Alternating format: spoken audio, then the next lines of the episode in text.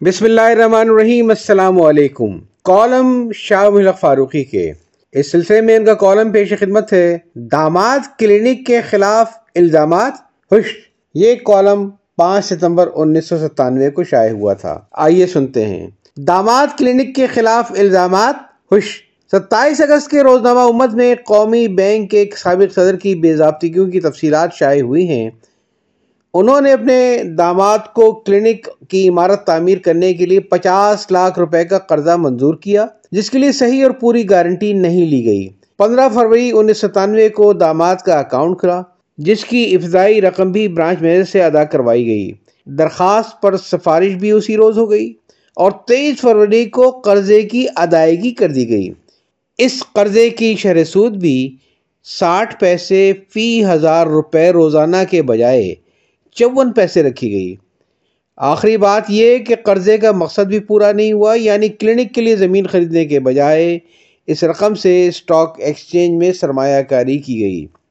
Column نگار کی سمجھ میں یہ نہیں آیا کہ اس معاملے میں بدعنوانی کیا ہے۔ چھ نومبر انیس سو چھیانوے کو بے نظیر حکومت ختم اور پانچ فروری تک کے لیے عبوری حکومت قائم ہوئی، جس کے نتیجے میں مارچ کی ابتدا میں میاں نواز شریف کی حکومت قائم ہوئی۔ پانچ فروری سے تیئیس فروری تک بینک کے سابق صدر نے سوچا ہوگا کہ اس وقت پاکستان میں کوئی حکومت تو ہے نہیں۔ عبوری حکومت اپنی آئینی مدت گزارنے کے بعد اضافی عرصے میں حکومت کے فرائض انجام دے رہی ہے۔ اس اضافی چیز کی حیثیت کیا؟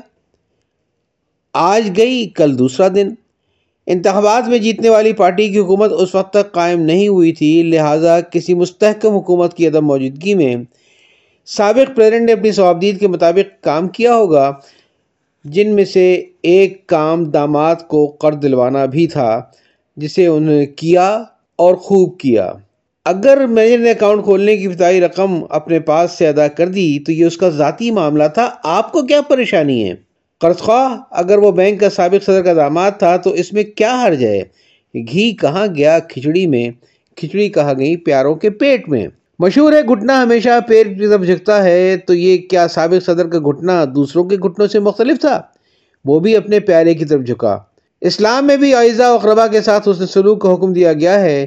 حسن سلوک پر یاد آیا، دراصل سابق صدر کی ذمہ داری بھی تھی کہ وہ اپنے داماد کو قرضہ دلوائیں۔ داماد کا لفظ مدام آباد ہمیشہ آباد رہے گا سے مختلف ہے۔ ظاہر ہے، بیٹی کے شوہر کو آباد کرنے کا خوشگوار فریضہ بیٹی کا باپ نہیں تو کیا بینک مینیجر ادا کرے گا؟ ایک الزام یہ ہے کہ قرضہ آٹھ دن کے اندر اندر ادا کر دیا گیا۔ حالانکہ اس سلسلے میں کاروائی ان لوگوں کے خلاف ہونی چاہیے جنہوں نے آٹھ دن کی تاخیر کی اور سابق صدر کے دائم آباد کو ذہنی اذیت میں مبتلا رکھا۔ یہ الزام بھی بے معنی ہے کہ شرح سود ساٹھ کی جگہ چون پیسے رکھی گئی یعنی چھ پیسے یا دوسرے لفظوں میں ٹین پرسنٹ دس فیصد کی رعایت دی گئی۔ یہ معاملہ بھی تاریخی لحاظ سے خود اپنے اندر جواز رکھتا ہے۔ عبوری حکومت سے پہلے ٹین پرسنٹ کا دستور اتنا عام تھا، یہ سوچا گیا ہوگا کہ جب یہ رعایت کسی کو ملتی ہی ہے تو کیوں نہ خود قرض خواہ کو دی جائے۔ یعنی ایک پرانی حکایت کی روشنی میں تو اس سے زیادہ کی بھی ہو سکتی تھی؟ ایک پنڈت جی نے اپنے نوکر سے چار لڈو منگوائے، نوکر دو نے یعنی پتے پر صرف ایک لڈو لے آیا۔ وجہ پوچھنے پر اس نے بتایا کہ آپ جب بھی کوئی چیز منگواتے ہیں تو اس میں پہلے مجھے کچھ ضرور دیتے ہیں۔ میں نے سوچا کہ آپ کم سے کم ایک لڈو مجھے ضرور دیں گے۔ چنانچہ میں نے اپنا حصہ کھا لیا۔ تین لڈو بچ گئے۔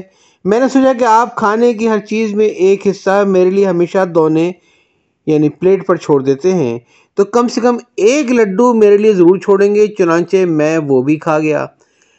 اسی طرح دو لڈو بچے، میں نے سوچا یہ کہ آپ اپنے دستور کے مطابق اب بھی کم سے کم ایک لڈو میرے لیے دونے میں یقیناً چھوڑیں گے۔ لہٰذا وہ ایک لڈو بھی میں کھا گیا۔ اب یہ ایک لڈو آپ کے لیے ہے۔ پنڈت جی نے غصے سے کہا، آخر تو یہ سب لڈو کیسے کھا گیا؟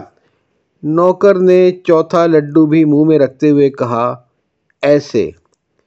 تو ٹین پرسنٹ جس معاشرے کا دستور ہو، اگر وہاں بینک کے کوئی صدر اپنے داماد کو وہی ٹین پرسنٹ دلوا دے، تو اس میں کیا ہر جائے حکومت کو سابق صدر کا ممنون ہونا چاہیے کہ انہوں نے اعلیٰ درجے کی روایت پرستی سے کام لیا۔ ورنہ تو وہ پنڈت جی کے نوکر کی طرح ہنڈریڈ پرسنٹ تک رعایت منظور کر سکتے تھے۔ شاید آپ نے عبوری حکومت سے عین قبل کی حکومت کا ایک مشہور لطیفہ نہیں سنا۔ ایک بین الاقوامی ایجنسی نے ایک بڑے افسر کو اس بات کی تحقیق پر معمور کیا کہ ہندوستان، پاکستان اور بنگلہ دیش کو دی جانے والی امدادی قرض کی رقم کا صحیح استعمال نظر کیوں نہیں آتا؟ غیر ملکی افسر نے تحقیق کا روایتی انداز اختیار کرنے کے بجائے قدر مختلف طریقہ اپنایا۔ وہ پہلے ہندوستان گیا اور وہاں کے متعلقہ افسر سے دوستی تعلقات پیدا کیے، ایک روز کے ڈرائنگ روم میں بیٹھا ہوا تھا۔ رازداری کا وعدہ کر کے اس نے پوچھا کہ اتنی قلیل تنخواہ میں تم نے اپنے ڈرائنگ روم کی آرائش اتنی شاندار کیسے کر لی؟ ہندوستانی افسر نے ڈرائنگ روم کی ایک کھڑکی کھولی اور کچھ فاصلے پر ایک اشارے سے دکھا کر پوچھا، کیا وہ پل نظر آ رہا ہے؟ غیر ملکی نے کہا ہاں۔ تو ہندوستانی نے کہا یہ ڈرائنگ روم اس پل کا پچیس فیصد ہے۔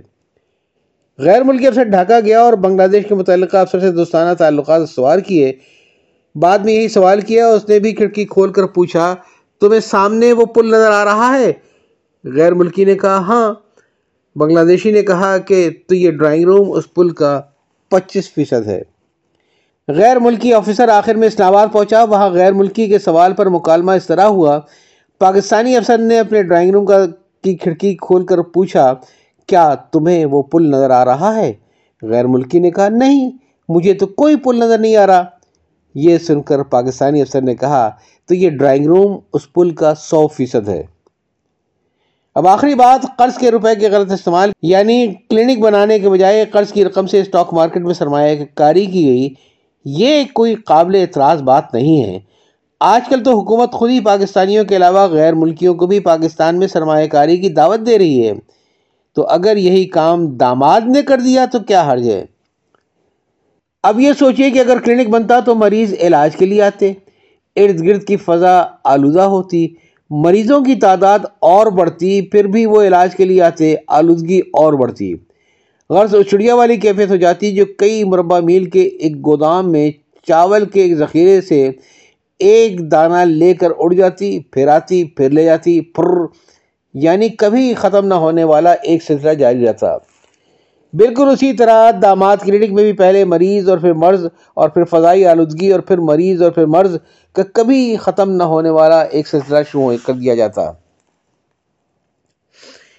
لہذا داماد نے سوچا کہ مرض بڑھتا گیا جو جو دوا کی والی اس کیفیت کو جڑ سے ختم کرو اور قرض کی رقم سے اسٹاک ایکسچینج یعنی بازار حصے سے سرمایہ کاری کر کے پاکستان کی بہتر خدمت کرو۔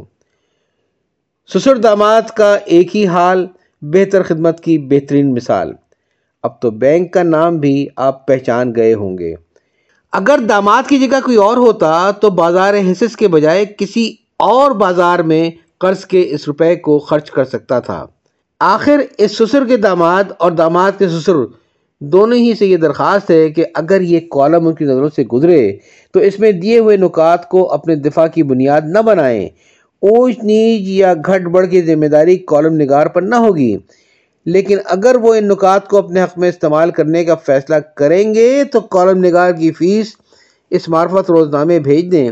فیس کی شرح وہی ٹین پرسنٹ یعنی پچاس لاکھ کا ٹین پرسنٹ ہوگی۔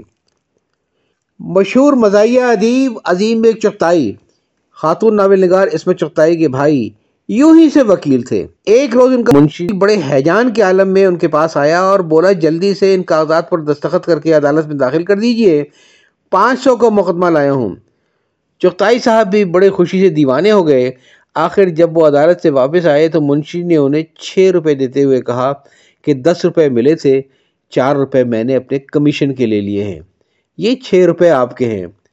چختائی صاحب ایک دم سے آسمان سے زمین پر آ گئے۔ آہستہ سے بولے، مگر تم نے تو پانچ سو روپے کی بات کی تھی۔ منشی نے چمک کر کہا، آپ نے اپنی شکل دیکھی ہے؟ پانچ سو روپے والے وکیل کی شکل ایسی ہوتی ہے؟